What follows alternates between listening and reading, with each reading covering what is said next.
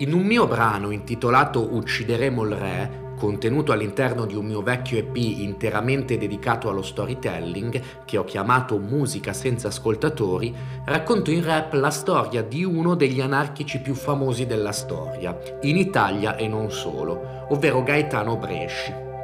Gaetano Bresci, al pari di Simone Pianetti, altro protagonista di una delle mie canzoni credo meglio riuscite, fu uno dei primi emigranti italiani in America. E pare che si trovasse a New York proprio nello stesso periodo in cui il Pianetti transitò nella Grande Mela tanto che alcuni hanno favoleggiato su un loro possibile incontro, anzi addirittura una frequentazione, in seguito alla quale Simone Pianetti si sia avvicinato alle idee anarchiche. In realtà di questi rapporti non abbiamo alcuna prova.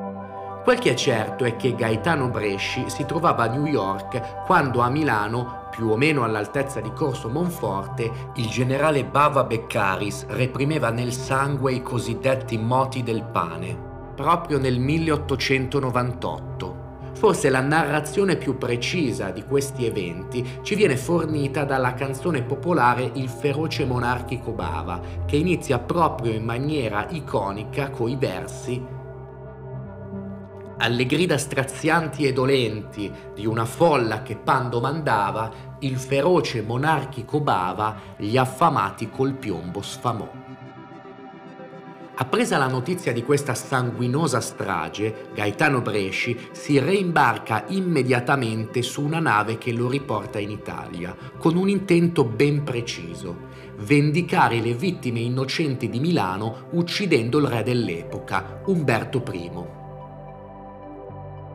Sono anni questi in cui gli anarchici teorizzano il cosiddetto regicidio, ovvero l'uccisione del re, appunto, non tanto nell'ottica di colpire un uomo, quanto un'idea, un principio, quello per cui un uomo può comandare su un altro uomo. L'essenza stessa del potere che l'anarchico, ovviamente, identificando nel potere la radice di ogni male, deve combattere.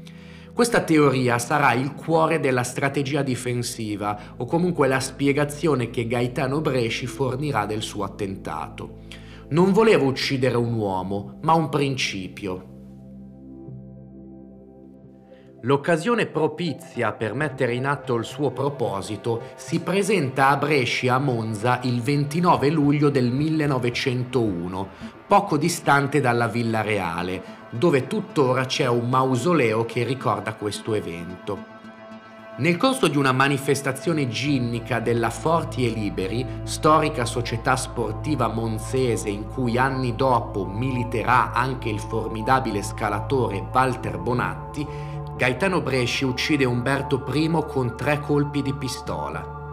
Gaetano Bresci viene catturato e imprigionato nel carcere di Ventotene, un'isola del Mar Tirreno al largo della costa al confine tra Lazio e Campania. Abbiamo già visto con Passannante, ma anche con Carmine Crocco, che le isole venivano spesso utilizzate come carceri, non certo per l'amenità di quei luoghi, per i detenuti più pericolosi o delicati.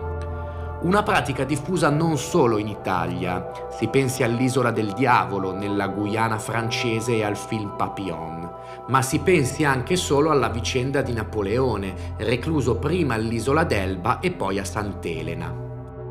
Il carcere di Ventotene è un carcere molto particolare. Esso fu costruito durante l'epoca illuminista e il suo progetto fu ispirato proprio da quei principi che vedono nella pena non soltanto una funzione punitiva, ma anche redentiva. Alcuni vedono proprio nella struttura architettonica di questa costruzione un richiamo ai gironi della commedia dantesca. In realtà Gaetano Bresci muore nel carcere di Ventotene non molto tempo dopo la sua cattura. Il 22 maggio del 1901 viene trovato impiccato con un lenzuolo nella sua cella. La versione ufficiale, diramata dal ministro degli interni dell'epoca, Giovanni Giolitti, futuro primo ministro, parla di suicidio. In realtà questa versione cela molti dubbi. Molto più probabilmente Gaetano Bresci è stato impiccato, un po' come quello che accadrà a Calvi, a Pinelli, a David Rossi. Una curiosità a proposito di interessanti legami, strani intrecci tra anarchici e famiglie reali.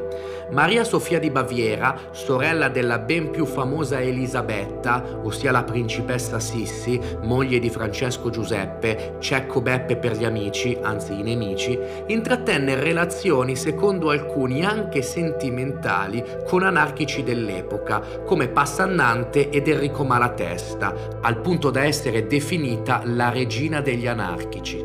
Secondo alcuni aiutò proprio Bresci a commettere quel delitto, non tanto per la condivisione dei suoi ideali, quanto in funzione antisabauda.